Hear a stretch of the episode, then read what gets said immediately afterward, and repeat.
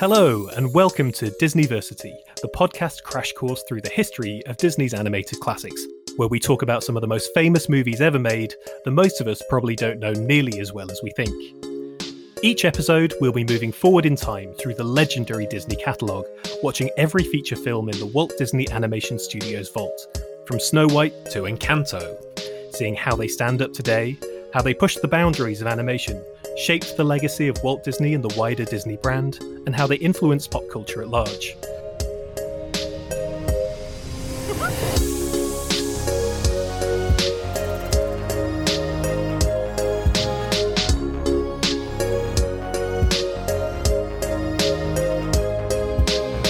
A brief disclaimer this is not an official Disney podcast, but all of these films are available to stream now on Disney Plus, so come on, watch along with us and let's learn together.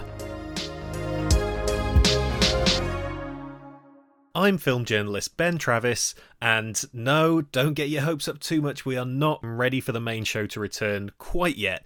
But this is Disneyversity. This is our rewatching of every Walt Disney Animation Studios movie on Disney Plus. And so when a brand new Disney Plus movie drops that incorporates all kinds of characters that we know and love from those animated movies, featuring a couple of characters who we've discussed in our most recent era of the show, we couldn't pass up the opportunity to dig into it. Come on, this is what we do. So, yes, some of you asked for it. We were going to do it anyway. We are doing a special bonus episode on the delight that is Chip 'n Dale Rescue Rangers. And as ever, I'm not alone in my discussion. This show would be nothing without the man, the myth, the legend, Dr. Sam Summers. And he is, of course, here with us today. How are you doing, Sam? Chip Chip and Dale, Rescue Ranger, Chip Chip and Dale. I'm hyped, man. I'm excited. There's a lot to be hyped about with this film. It feels like it was engineered for people like us to enjoy Chip 'n Dale Rescue Rangers, right? Yeah, definitely. Perhaps a little bit too. Oh, I'm trying not to get too cynical straight away. A little bit too precision engineered. Like they they know who I am. They know what I'm about. They know what to do to make me happy, to make me scream, to make me fist pump, and they're gonna go ahead and do it, and perhaps not do that much else around doing that. So. They've seen the Letterboxd list of every single movie we've referenced on this podcast, the map of your brain by what is it? John David Baker was he the listener who did that? And they put that into a Chip 'n Dale algorithm and turned it into a movie, and this is what we got. And I'm not gonna denigrate them for that. I'm not gonna complain about this exquisite buffet that's being laid before me of delightful, obscure animation references for me to pick through and point at things and say, that's Blaster from Transformers, the Autobot who turns into a radio. That's one of the Snorks from Hanna-Barbera's The Snorks that's been merged with Franco-Belgian comic strip cowboy Lucky Luke. That's exactly what I want from a movie on some level is to be able to point at things and say stuff like that. That's Ferb from Phineas and Ferb mixed up with the Dodo from the Looney Tunes Bob Clampett classic Porky in Wackyland. That's exactly what I'm here for. Even if that's just the baseline of what I'm given in the movie, I'm having a great time. So I had a great time with this film. I'm going to have a great time talking about it. Yeah, it feels like if there's anybody to discuss this film with, it has to be you. You're the one who's going to be able to pick out all these random references that the rest of us don't know. So I'm I'm pretty excited to dig into it. But before we do, just a small update from me. Since we last recorded, I've had a pretty good time. I got to go for my brilliantly stupid job to Star Wars Celebration in Anaheim, California. And the Anaheim Convention Center is right next to the original Disneyland. I got to go to Disneyland a couple of times. Uh, let me tell you, I had the absolute time of my life. Um, we're hoping to do a Disneyland Paris trip for Disneyversity where Sam and I will go around all, all, the rides and talk about the history of Disneyland and where all these rides came from. And I have to say, this trip to Disneyland in Anaheim made me even more excited to do that because I was freaking out when I got through those gates and I first saw like the little train that takes you past, and I was like, because Walt loved trains, and that's where the roller coasters came from. And seeing the posters for Mr. Toad's Wild Ride, I'd stood next to the giant Monstro and, and got a picture looking deeply upset by his presence. I did a couple of the old school Disney rides. I was kind of saving most of them up, Sam, for when we go. It felt like cheating to go without you. But I did do It's a Small World for, for reasons that I can't really explain.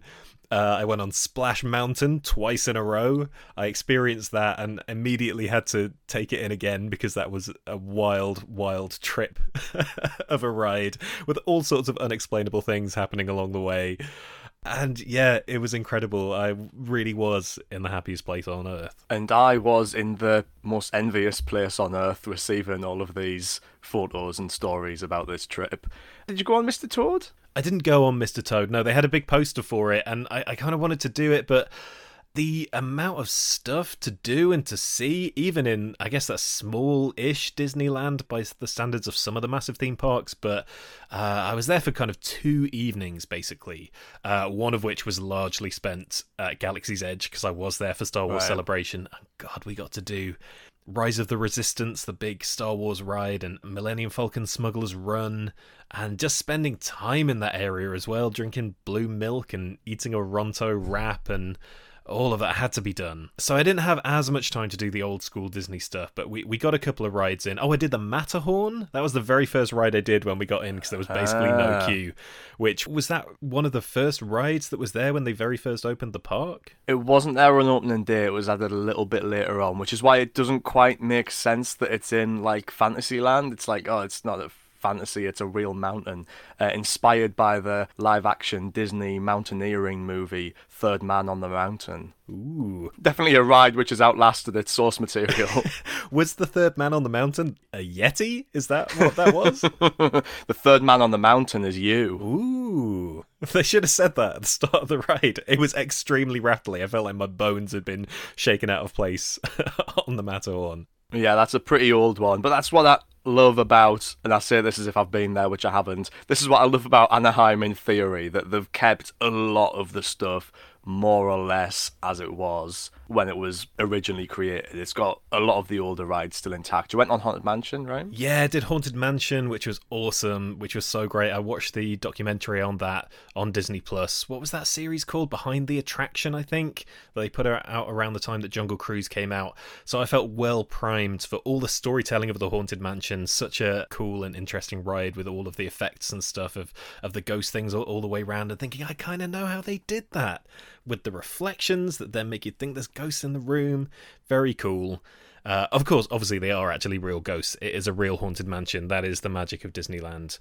Uh, but I think uh, going in, I felt that history of the place and just seeing Main Street and thinking about all the stuff we've talked about on this pod, Sam, of, of Walt's America, of what Disneyland represented for Disney, that the, the brand and the company and the man. Oh, I felt really steeped in all of that history, so I really wished you were there with me. I can't wait for us to make that Disneyland trip happen to, to Paris. We'll, we'll do Paris. That's easier to do for us than going Yeah, all the way yeah. to Anaheim. But yeah, it was it was a hell of a time. Anyway, that's enough of me waffling about what a nice time I've been having. we have some serious business to get down to, and by serious business, I mean a movie full of cartoons running amok. So let's talk about Chip 'n Dale Rescue Rangers. Overall, what did you think of the film, Sam? I mean, yeah, as I kind of suggested before, I had a good time when I was watching it. I do kind of so, so there's elements like visually I wish had been a bit different, which we'll get to, and there's elements story wise which I think were uh, possibly ill advised, and just in general I think. Okay, so you can't talk about this movie without talking about Who Framed Roger Rabbit because it's so very much obviously playing in that world or a version of that world, and it invites so many comparisons to that movie. And both in terms of the animation on display and the way that the toon characters are utilized in the world of the film and the the degree to which they've thought through the logic of that world and, and the the allegory of that world as well. Like what do the toons represent? None of that is anywhere near on the same level. And you know, it's hard because that that's like one of my favorite movies of all time. You know, Who Framed Roger Rabbit, and you know, just because this movie is playing with those same ideas, it doesn't necessarily mean that that should be my measuring stick for evaluating it. Really, I should be looking at it on its own terms, but it does highlight some of the shortcomings in ways that we'll get to as we go through. Ben, what do you think of um, Who Framed Roger Rabbit? This is a safe space, right? This is this is a welcoming space for all, which means that I can uh-huh. say I've never seen Who Framed Roger Rabbit, which is probably sacrilege. People are going to be asking for me to be fired from my job, uh, to be booted off this podcast. I've just never, I've just never seen it. I just never saw it growing up. I've never got around to kind of going back and, and seeing it as an adult, which now I really feel I have to. Maybe maybe you can find a, a point in the podcast, Sam, to force me to watch it. Not that I have to be forced, just everything's crowding for our attentions all the time, and I just haven't had time for Roger Rabbit. I think that's a good thing. It means that when we do inevitably get to talking about Roger Rabbit on this podcast, it means that you will be watching it fresh. So much like Lilo and Stitch, you've got to completely lock that in the vault for now until I say you're allowed. Okay, so not only so I have to live with the shame, but also I have to live with that until you tell me I can watch it. This feels Yeah, like exactly, a power yeah. game. But it also means that you don't have that frame of reference for watching this movie. So you're not going to be affected by that when it comes to evaluating it. So what did you think of Rescue Rangers? I thought it was tons of fun. I thought it was such a creative and weird way into bringing this property back to life. It had a bit of that Lord and Miller energy to me of like, okay, if we're going to do this, let's just like go nuts with it and do something off the beaten track. This could have easily just been a Chip and Dale movie set in the world of the show, a reboot for those characters. And the fact that it was kind of that, but also a meta commentary on the show and Hollywood and Disney and IP with all of these crazy cameos and things. I, I think I was struck by the fact that sometimes the cameos were often there as visual jokes, which really made me laugh. That they didn't really do much then with those, but I kind of didn't mind because it just felt like an explosion of just creative weirdness that already those cameos and, and those kind of different things being in there were so outside the realms of what a Rescue Rangers movie needed to be that I I didn't feel that need for them to do more with them. Uh, but I think because they gave quite a lot of that away in the trailers, sometimes what you saw in the trailer just was the thing that's in the film. It didn't take it much further than that. Although they held one of the big characters back, and I'm so glad they did.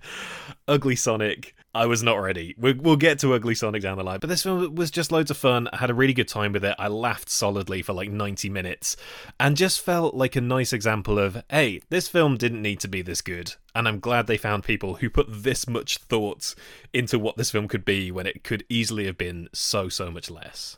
Yeah, that's definitely the main takeaway, and that was the main takeaway from as soon as we saw that first trailer. Like this movie was announced on infamous Disney Plus investors call or whatever it was. All love Disney Plus Investors Day. yeah. So it was like, okay, we're doing Rescue Rangers, and it's going to be John Mulaney and Andy Samberg, and that's it.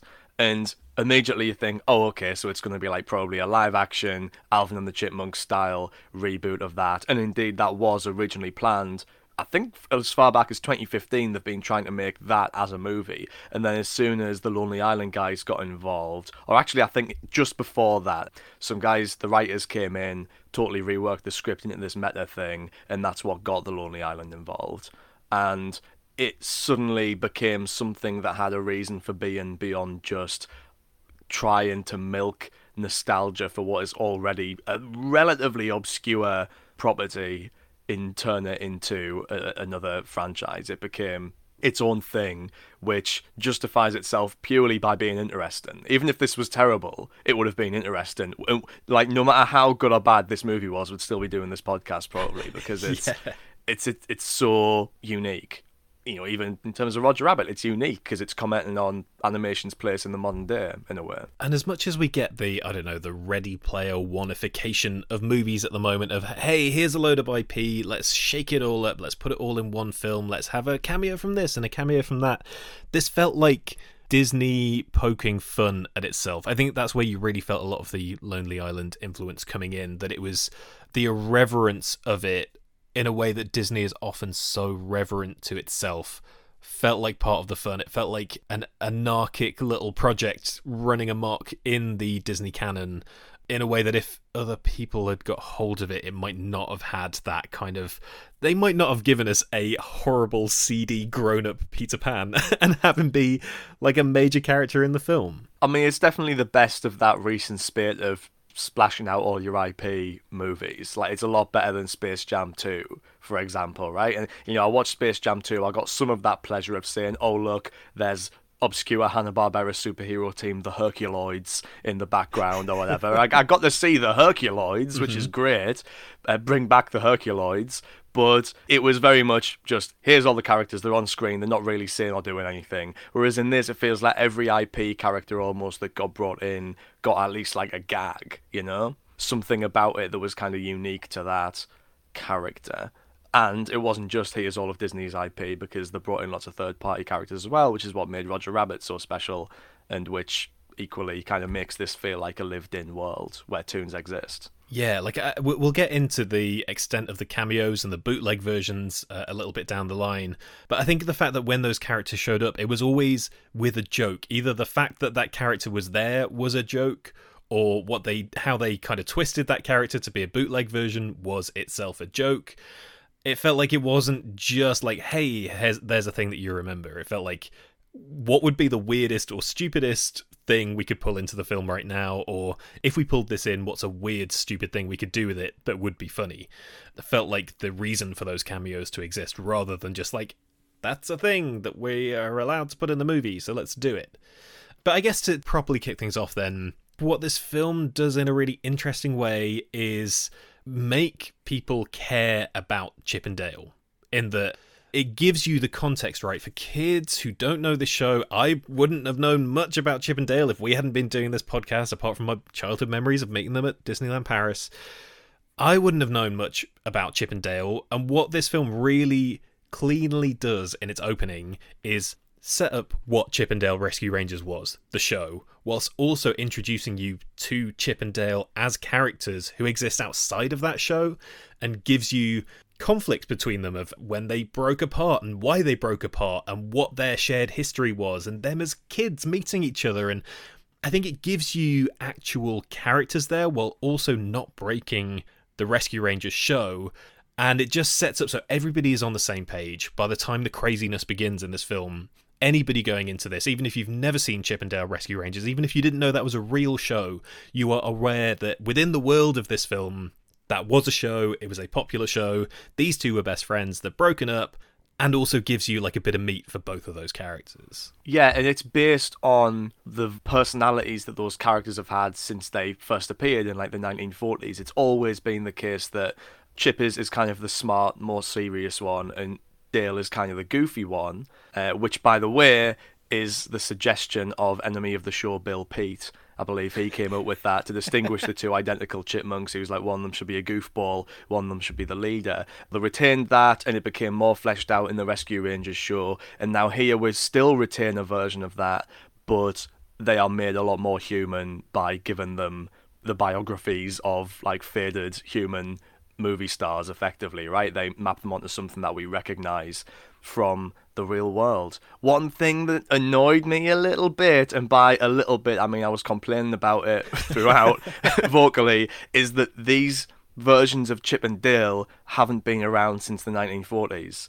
In this movie, Chip and Dale meet each other in the 1980s which segues into their time on Rescue Rangers. And even though in the big stash of, of Chip and Dale merchandise that we see at one point, there's versions of their designs that predate Rescue Rangers, we don't get the sense that they were filming movies together like cartoons with Donald Duck and Pluto in the 1940s. So is that how far back these characters originate then? They're, they're from way back in the 40s, in the Mickey Mouse and Friends gang. Yeah, very much so. And, you know, when they spun off um, Huey, Dewey, and Louie into DuckTales. The next step seemed to be let's spin off some other slightly more obscure, like second or third tier Mickey Mouse family characters into their own action based children's show, and that's what Rescue Rangers became. Yeah, so you were there going, sure hope someone got fired for that blunder when you were seeing yeah, the old merchandise and seeing what that they must have been born in the 70s or something for them to still or 60s so that they could still be like young adults when the show was at its prime because you kind of needed that then for them in the present day to be like sort of jaded older stars for that kind of emotional journey to work. But in terms of that emotional journey, I felt that pathos for Dale of having to be like the punchline all the time, of being the stupid one, and that made emotional sense of him being like, Do you know what, I'm gonna get given this show where I'm I'm double O Dale. I'm I'm a cool action star and I don't have to just be the comic relief. I don't have to just be the butt of all the jokes. I I, I felt that, I believed that. I hope you don't feel that because that's how you feel about our dynamic. what? Well, you are the smart one, and I'm the one who says the stupid things. So maybe I did relate a bit too much to that, Sam. Maybe I did. At least it's very obvious which of us is going to cosplay as which Rescue Ranger. Wait, hang on. Which one has which costume? So Chip is the Indiana Jones one, and Dale is the Magnum PI Hawaiian shirt one. But now that I'm saying that out loud, I kind of want the Hawaiian shirt. That's more my vibe. Well, that's the thing I was about to say. If if our dynamic is like you're Chip and I'm Dale, but I feel like I'm slightly more in terms of just dressing up. I'd be Indiana Jones guy, and you would be Hawaiian shirt guy. Well, look, people are complicated. we contain multitudes. We inside of us, Sam, there is a Chip and a Dale.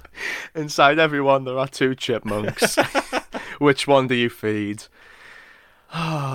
But one of the things that I thought was interesting, I guess this brings us into the the wider texture of the film in that it is a live action film with animated elements, animated characters.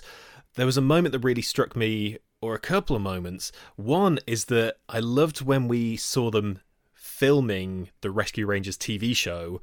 This show that to us is an animated series in that universe was shot as a live action TV show with cartoon characters in a cartoon environment, but they had sets and they had cameras set up.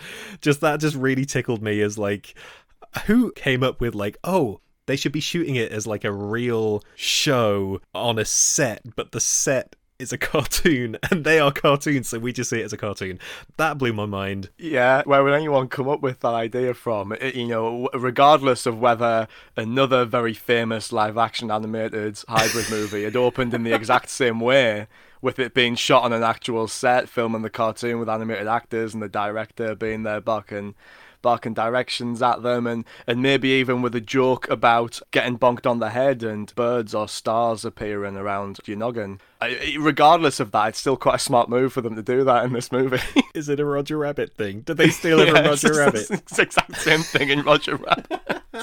but see, see how much you're gonna love Roger Rabbit. Right. I'm gonna be watching that. Like, hey, they just nicked this from Rescue Rangers. To me that felt new. That felt fresh. That felt funny. But the yeah. other thing that i don't think roger rabbit did correct me if i'm wrong is when chip and dale are kids and they're in school and is it dale who comes along and he pretends to have that pencil poking out of his eye? And i was like oh this is a 2d character with sort of 3d shading who is holding a live action pencil that is kind of poking towards the screen and he's flat but 3D at the same time but everything around him is 3D visually that really like zinged me up. I was like ooh this looks cool. Okay so now we're talking about the visuals. So now we're going to we're going to get into this. So even though this whole dichotomy is set up in the present day of, of the movie whereby Dale has had CGI surgery and Chip is then referred to as being 2D by comparison, right? And we see these Rescue Rangers characters as being 2D. They are not animated in 2D as you would generally understand that to be the case. They are 3D computer generated models that have cel shading so that they appear to be two dimensional. And that weirdly seems to be only the case for the most prominent characters in the movie. So all of the Rescue Rangers characters are made with 3D models with cel shading, as is Sweet Pete. But most of the other quote unquote 2D characters in the film do seem to have been animated in 2D. This is just me eyeballing it. I'm not 100%, but for example, like Flounder seems to be a 2D drawing. And that kind of ticked me off a little bit. I know what you mean. Like it does have this visual pep to it, and it obviously means they can integrate them better into these 3D live action worlds, which is why they've done it. But it, I've found that to be very noticeable. The frame rate is quite noticeably lower on those characters than it is, for example, the when we see Roger Rabbit. Uh, in that sequence, and he is 2D animated, and you do lose a lot of the fluidity that you get from, for example, the really painstaking hand drawn work that Richard Williams' team did on Who Framed Roger Rabbit. And it to me it makes them look less like the cartoons and they seem to embody less of the weird plasmatic formal properties of the cartoons. They don't feel like they have these formless amorphous cartoonal bodies. They feel like just guys walking around in the world I don't like the way that Chip looks in this movie, is what I'm saying, basically. It's okay if you do. uh, it wasn't my cup of tea. Because there was that funny tweet, I can't remember who did it, I'm so sorry, otherwise I would shout you out. But there was a tweet going around, I think it was a couple of months ago now, that was like cartoons versus animated movies based on cartoons. And it was like, hey, you've got your original version on TV where it's properly 2D when you put them in a movie, instinctively they get extra shading, they get extra shadows on them, where it's still sort of 2D, but like, hey, this is a movie, so this means the movie version has to be like more than just TV. Uh, for me, I have to say, it worked. I didn't really bump up against it. The thing I was more upset about was just generally the design of CGI Dale, which I'm glad they stuck with that for the whole movie because I feel like the gag wouldn't work if he then could like reverse the surgery, but the fact that he gets that live action movie Alvin and the Chipmunks makeover and he's he's looking like that for the rest of the film. I was like, Chip looks so cute in his like old school version. He's really cool. And Dale, it's just there's no soul to those CGI chipmunks, Sam. Oh, see, this is really okay. This is just splitting us down the middle again. I prefer CGI Dale to like cel shaded Chip. Uh, what? Because he he feels more expressive because that's a model that's been designed to be animated in 3D. Whereas the other one, Chip, feels stiff because it's a 2D design that they're animating in 3D, and it doesn't it doesn't have that kind of expressivity. He's not he's not as good an actor as CGI Dale. I think the CGI surgery raises a lot of questions as well, though, doesn't it? I'm not trying to spend the whole podcast dissecting the logic of this oh, movie. Yes, you are. Yes, let's be clear about that. Look, it's obviously a fool's errand, and I enjoy the movie despite these little logical niggles, although Who Framed Roger Rabbit was a lot more consistent. So Baloo's had CGI surgery to be in the live-action hybrid Jungle Book movie, okay? Lumiere, who, despite being in the Beauty and the Beast live-action hybrid movie, appears in this in 2D. How come Sheriff Willoughby? He's not had the surgery yet. There was a CGI live action ish Lumiere in the live action Beauty and the Beast. Yes. Is that a different guy? Is that a different actor that they've hired to portray Lumiere because the other Lumiere wouldn't get the surgery? Yeah. See also Ugly Sonic. They didn't just redesign him to make him cute Sonic, whatever the opposite is that's a different guy. They hired a new. They recast him. Yeah, he's been, some of these people have been recast and some of these people have had the surgery. Maybe it is just down to the willingness of the individual animated actor whether or not they want to have the surgery. If you want to retain your own hideous appearance, then we're going to have to hire slash create a new Sonic. See, I'm getting bogged down in this. I don't actually care that much when I'm watching the movie, but I'm thinking about it now. Because the Baloo thing as well, like, so that is the animated Baloo who has been given the CGI surgery, but he doesn't sound like Phil Harris. But he no. also didn't have the voice of Bill Murray, which is what I was listening Correct. out for. So yeah. there are questions, there are discrepancies here. But the thing that I like about the CGI surgery idea, uh, especially for Dale, even though the look upsets me, I think like that's the point. It's a visual gag, but it comes from an emotional character place because it makes sense that the insecure Dale chasing that relevancy, trying to keep up with the times and, and keep himself in a good place, would get that surgery, would want that surgery to try and remain relevant. It's a funny visual joke, but like a really sad idea behind it all. It is a genius way of commenting on both the way in which actors' careers evolve and shift, especially those who get left behind by time, and also on what animation has become today and, and the fact that it is just this recycling of IPs. And obviously, you can get on your high horse and say, well, uh, to what extent can Disney make a valid point about doing this where they are instigators of this? You know, they are the people who keep trying to remake their own properties in CG. But, you know, the point that the movie is trying to make isn't that serious to me, right? But then it also got me thinking about what, in this world, do the Toon characters represent? And I'm sorry to take it back to Roger Rabbit, but no, you're not. you love to take it back to Roger Rabbit. So in Who Framed Roger Rabbit, the Toons are segregated in their own area of Hollywood, Toontown, and they only exist to entertain. And there are indeed clubs in which the Toons perform, but the only attendees are humans. And all of this comes together to put forward an interesting, if not necessarily groundbreaking, allegory about the way that African American actors and performers were treated in Hollywood. It's not explicit, but it's clear that the rules of toons in that world are analogous to the roles of African American performers who were kind of chewed up and spat out by the industry who only saw them for their talents and not necessarily as people and only allowed them to behave in certain ways on screen.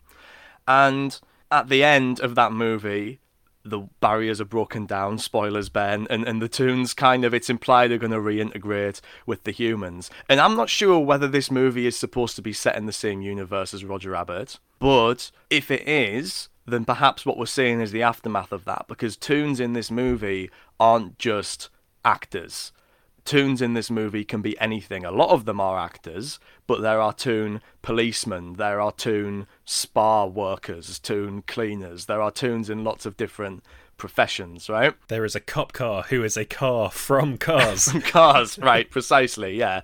Toons can be anything. And that, I guess, does kind of evolve the premise of Roger Rabbit in a way that makes sense with that movie's conclusion, but it also means that toons feel less special in this world and it's harder to read anything into the themes of this. So, like, Chip and Dale show us different avenues that like actors can go down when the careers have come to an end. But then this is just a movie about two failed actors in that sense, and it doesn't feel like it has much to say about the world or about animation beyond that. And that's something that I was looking for and didn't quite find. Yeah, it does feel like there's maybe not that kind of wider points being made here, but it felt like the satire here, there's quite a lot of it, but it's worn quite lightly. What about though just the general like animation stuff? Did you enjoy the as we've spoken about so much in this show, even in old Disney movies, especially in things like Spider-Man into the Spider-Verse, seeing all these different animation styles all in one frame that you have like CGI cars from Cars, you have 2D-ish characters on screen. We had anime characters. We had all sorts of visual things happening. Did that make you happy overall? Of course, that made me happy overall. That's an absolute delight. Yeah, I love to see some of these styles of animation which have fallen from grace a little bit being brought back in. Like, you know, there aren't that many movies on this scale that are doing any kind of 2D hand drawn animation at all, let alone animation that draws from, like you say, anime or classic like superhero cartoons in there, like Tigra from Avengers United They Stand, one from my childhood, and then you've got like characters from underground comics artists like Robert Crumb. You've got the, the Mr. Natural character by Robert Crumb wandering around Main Street. You're look, looking at me blankly, and that's fine. Who's Mr. Crumb? What? No, no, no, no, no. Robert Crumb yeah. is, is an iconic 60s underground comics artist. Right. He created Fritz the Cat. Ah, that Uh, guy. and Mr. The natural is one of his characters. He sort of looks like a really old Popeye wizard. that sounds extremely your thing. He's wandering around Main Street with a bunch of criminals who apparently operate out of Main Street. And there's a CGI Muppet as well. Was that Muppet CGI? Oh, yeah, yeah, the Ah. Muppet was CGI. But it's a Muppet nonetheless. A Muppet who deals in illegal stinky cheese.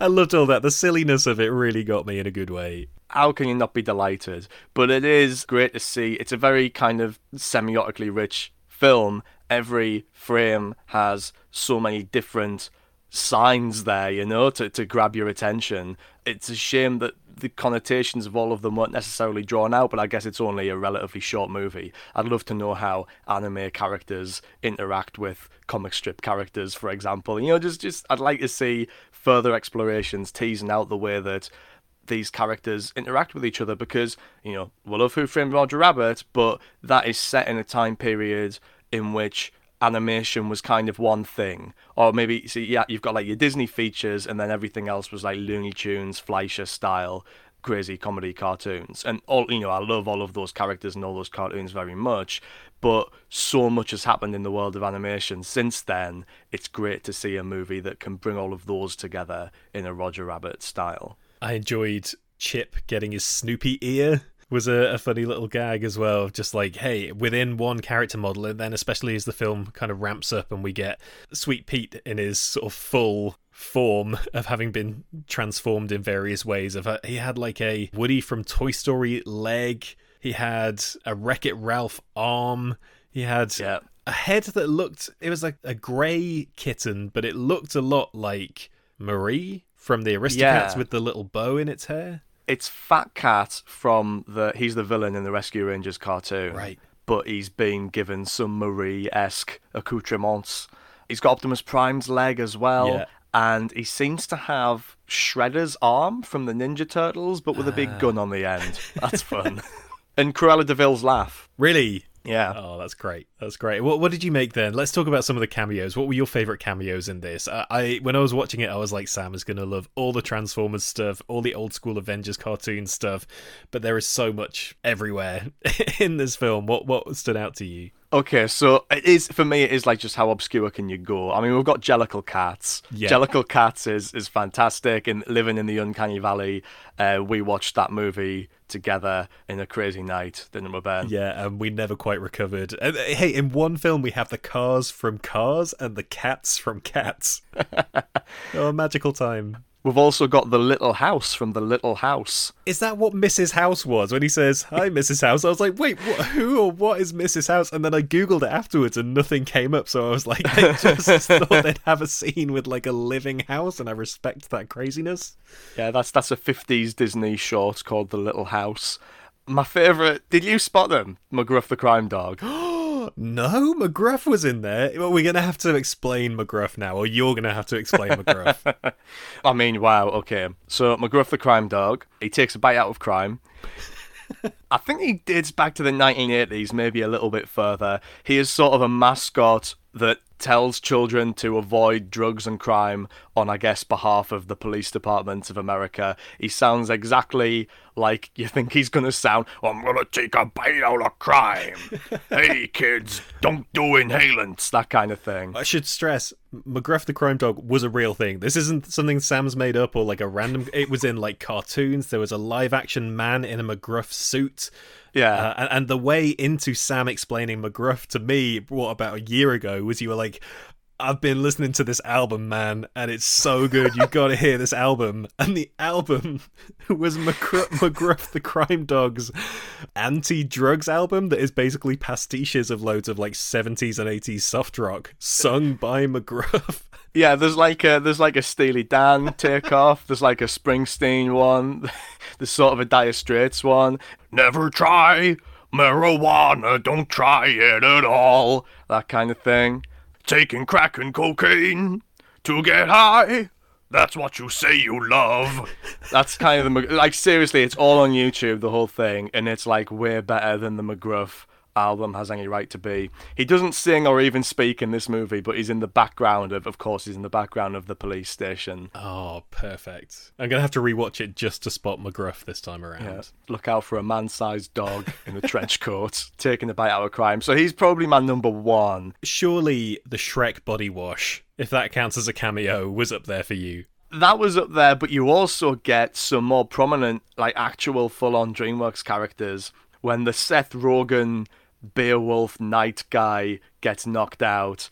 He is laughed at by other Seth Rogen characters. So you get Pumbaa, which was, I think that was in a trailer, maybe? Yeah, the Pumbaa moment was in the trailer, but the other bit wasn't. Yeah, so Pumbaa starts laughing at them, and then delightfully out comes Bob from Monsters vs. Aliens and Master Mantis from Kung Fu Panda, two DreamWorks movies, which Seth Rogen was in, and they, they have a good as well. Nothing cracks me up quite like Seth Rogen's laugh, and hearing four animated characters all doing Seth Rogen's laugh at once, heading straight into the Rogen verse, was uh, amazing. I loved it. Okay, what else have we got? Um, Senator Butthead. yes, yeah. So in this world, Butthead of Beavis and Butthead is running for office, apparently. Yep. Speaking of people who've run for office, we'll get bootleg Winnie the Pooh. We'll get- so he's been warped into Pooch the Fat Honey Bear.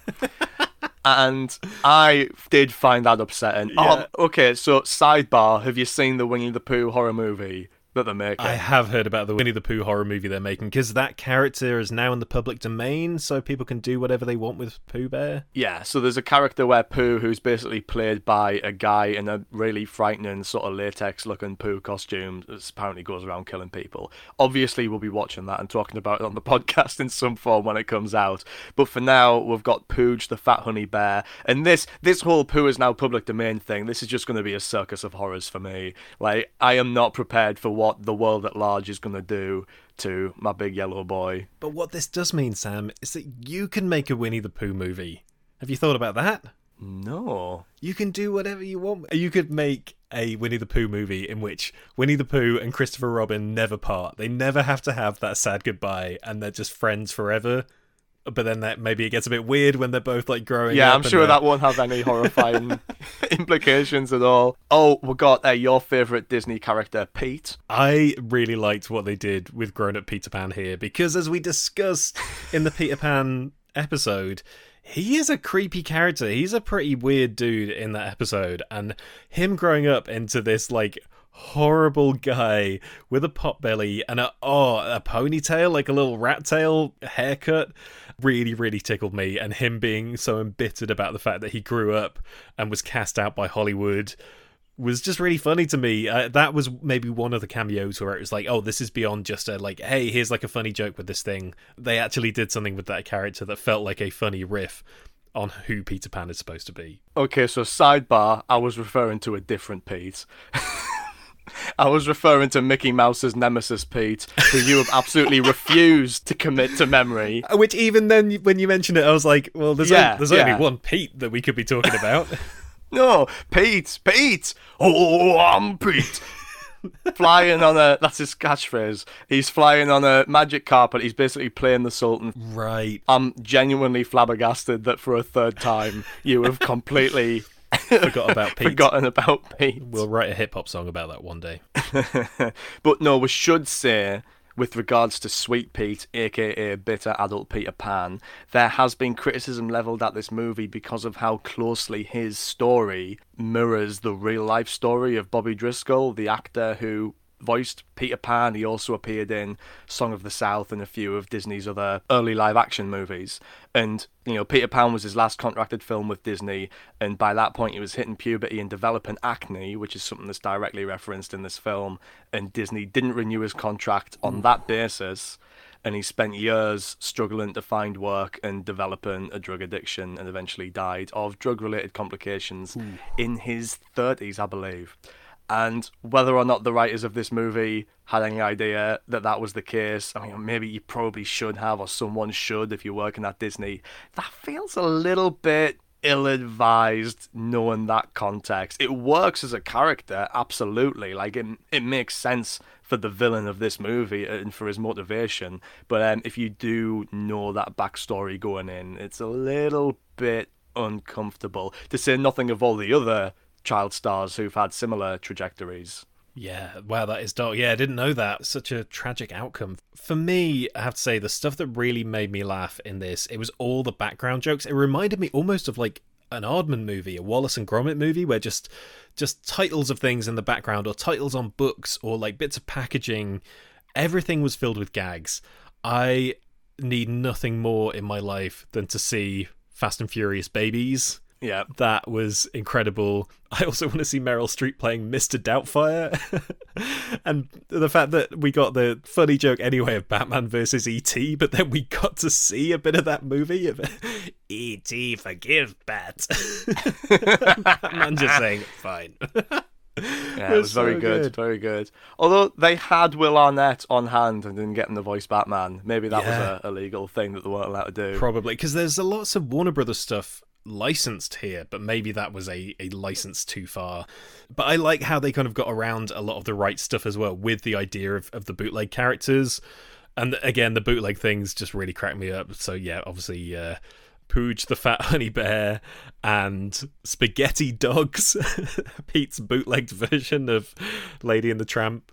Uh, I, I would definitely get some Lego Miserables sets as well. I, all of that stuff really made me laugh, as did, again, just stupid gag out of nowhere 3D in your face news, where they got the 3D newscaster who's like always poking the microphone out towards the audience and stuff. Just, yeah, loved that one cameo that we'll have to mention before we move on as well. Toby the Tortoise from Robin Hood, except he's absolutely jacked what? at the end. He's one of the bootleg toons who escapes. I guess maybe he's meant to be blended with a Ninja Turtle, possibly, or or just the Incredible Hulk or something like that. But it's this, it's Toby Tortoise from Robin Hood. Newly minted Disneyversity legend just got even yes. more legendary. Yes, exactly. I mean, there's no way we can turn them down now. And we, we've invoked him already, but we can't talk cameos without talking Ugly Sonic. I'm so glad they held that back. That just cracked me up no end. Uh, the fact that they like somehow even rehabilitated Ugly Sonic, the fact that they managed to get him in this film and turned him into like a funny joke that means now I think some people might start having some like warmth towards Ugly Sonic, who was so lambasted by the internet that they went back and remade the entire Sonic the Hedgehog movie just to replace him. Ugly Sonic, whoever came up with that deserves all the money. Did you see who it was originally going to be? No. I don't know if it if it was like this was the original plan or this was the plan if we couldn't get Sonic. Um, there are storyboards of the scenes with Ugly Sonic, but it's Jar Jar Binks. no. Well, we're all wondering at the moment, genuinely, is Jar Jar Binks or a Gungan going to turn up in the Obi Wan Kenobi series? Maybe Star Wars has plans for that character in some way. This is I'm not taking the piss. Like genuinely, maybe yeah. there are Jar Jar plans afoot. That might be it. They might have said you can't take the piss out of Jar Jar. Right? in this movie because Jar Jar's rehabilitation is coming. We're bringing him back. Yeah, that's probably yeah, yeah that Could might be, be, a clue. Yeah, loved it. Tim Robinson, perfect casting. Again, they didn't get Ben Schwartz, which kind of makes sense. That's probably part of the licensing deal, if there even was a licensing deal with Paramount and Sega, because I was looking in the copyright section of the credits to help me out with my cameo spotting, like, oh, let's see who they've actually paid to license these characters. I didn't see Sonic there. So I think this would fall under parody if they wanted it to. Right. Uh, because it's it, it's clearly like Sonic is the object of the joke, right? That I believe will be legally clear. I don't know. It will probably muddy relationships with uh, with those companies that hold the rights to that character. But yeah, I'm not 100 percent sure that they actually did clear this. But regardless, it's not Ben Schwartz. It's Tim Robinson, and this Sonic fits so well into the Tim Robinson universe of characters from I Think You Should Leave too. It's just fantastic. All those little close ups on his horrible oh, man teeth. that moment when you get the real close up of him and he's saying, Ugly Sonic goes slow, baby. it really zooms in on the teeth, the horrifying human teeth. It's just like Excellent so stuff. maybe Ugly Sonic counts as like its own character that was never an official character. It was not used in the film. Maybe Sega don't actually own that character. Having a a sort of parody character who is called Ugly Sonic, who is not called Sonic the Hedgehog, who happens to look like a design that they did not use in that film, maybe that's fair game. That's kind of genius. I really hope so because again, I'd like to see him return. I'd like to see the further advent. That could be like one of those short series that they put out on Disney Plus, the further adventures of, of Ugly Sonic. Ugly Sonic and Pooch the Fat Honey Bear. Yeah. yeah. okay, but as much as I loved Ugly Sonic, we actually haven't mentioned my favorite character in the film yet which had to be Putty, who, as we uh, eventually learn towards the end, is the big bad of the movie.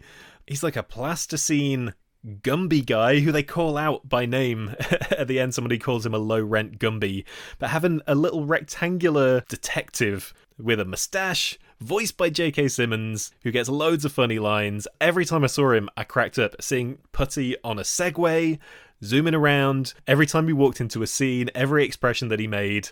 Oh, I love him so much. I mean, I remember getting a text from you when that second trailer dropped with that character saying, "Sam, is this Gumby?" I'm like, oh, it doesn't quite. He looks, he looks a bit too blue to be Gumby. I think he's a a non-actionable again parody of Gumby, but he's obviously existing in that Gumby world. He has all of the supernatural, stretchy powers that Gumby has, which leads to what might genuinely be my favourite scene in the film. The sort of basically horror film slash Terminator 2 yes. sequence where Putty is coming after Ellie, who is really the only human main character in the film. I thought she was a likable character. I liked her role in, in this as well. Yeah, she's she's great and she is really great fighting against Putty. It's just it's like what if Gumby was a horror villain? I don't want to see the Winnie the Pooh horror movie. I do want to see the Gumby horror movie because it's so effective. It's like, yeah, he can do anything. He can be anywhere. How do you stop Gumby? It's terrifying. I mean, him sliding under the door like the T1000 was incredible. And then she, like, shreds him through a basket, like, halfway down to his waist, was, uh, was pretty hardcore. It was so effective, just completely implacable, that guy, which makes the Gumby movie even more frightening than it already is. And my Gumby movie Blu-ray in the shape of Gumby's head is probably going to have to be stashed away um, for a little bit because I'm going to get a bit edgy every time I see it. he gets that great line at the end as well when he's uh, found out and he says, "I'm a greedy little Smurf who did it for the money." and that whole idea as well that he set Ellie up for the, the Nickelodeon Junior raid where, with the Paw Patrol, super funny.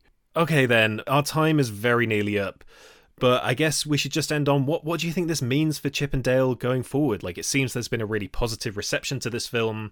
We have had this in-universe Chip 'n Dale movie or do you think we get more cartoon Chip 'n Dale Rescue Rangers? Do you think we get more Chip 'n Dale movies in this world?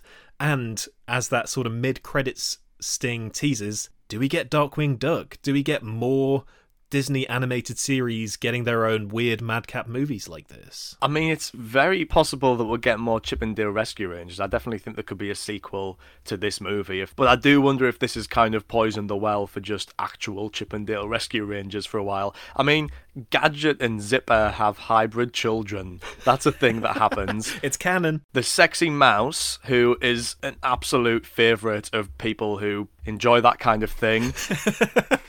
has had babies with the little fly guy who doesn't really speak in there. He's sort of the, the Evinrude equivalent from the Rescuers. That alone, I feel like, has poisoned the well for just genuine Rescue Rangers reboots for a while. But I'd like to see more of this. Darkwing Duck gets set up, that's something that's been in development hell for a while, and now I believe has Seth Rogen and Evan Goldberg attached. Right, so that is happening, and from a probably similar-ish vantage point, a similar outlook to the Lonely Island guys, that you'd expect that to be irreverent and kind of madcap which hey, if there's going to be a Darkwing Duck movie, you might as well do something weird with it, hey? You would think so, but the one that I really want to see is TaleSpin. If we're going to make a Disney afternoon reboot, I think it should be live action TaleSpin. We've just had Top Gun Maverick. The stage is absolutely set for more kick ass fighter pilot movies. And I think if you can do one of those with Baloo the Bear, who it is established in this movie as the same Baloo the bear who later got CGI surgery to be in the, the Jungle Book movie. Was I definitely think you should do that. That's my pick. Is Phil Harris still alive? Very much not, Ben. No. Okay, but maybe now that there's that Respeecher technology, which I think has been used on Luke Skywalker in The Mandalorian and now Darth Vader, James Earl Jones in the Obi Wan Kenobi series. I'm just saying, Respeecher Phil Harris, more Baloo, Tailspin movie. I'm down. Stick it on Disney Plus. We'll do a special about it. Anyway, I think that about wraps us up on this Chip 'n Dale Rescue Rangers special bonus episode. Thank you so much for listening. We will be back fairly soon. We know you've been waiting, just a little bit more to wait, and we'll be back with you shortly with our Disney Renaissance era. It's going to be a big era, tons of big things happening. We will keep you updated on our social media, so look out for that. And in the meantime, you can follow us at Disneyversity on Twitter and Instagram. You can follow Sam at Sam Summer Zero, the number zero, the digit, not the word, on Twitter. it's the worst Twitter handle of all time.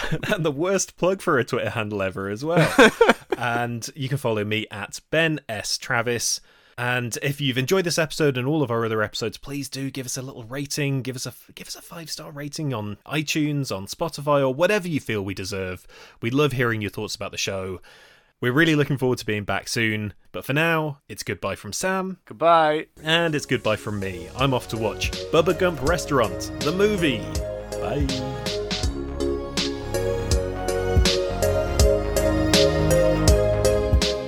Disneyversity is brought to you by Ben Travis and Sam Summers. Our artwork is by Ollie Gibbs, and our music is by Nefets. Follow us at Disneyversity on Twitter and Instagram, and catch you for next week's class.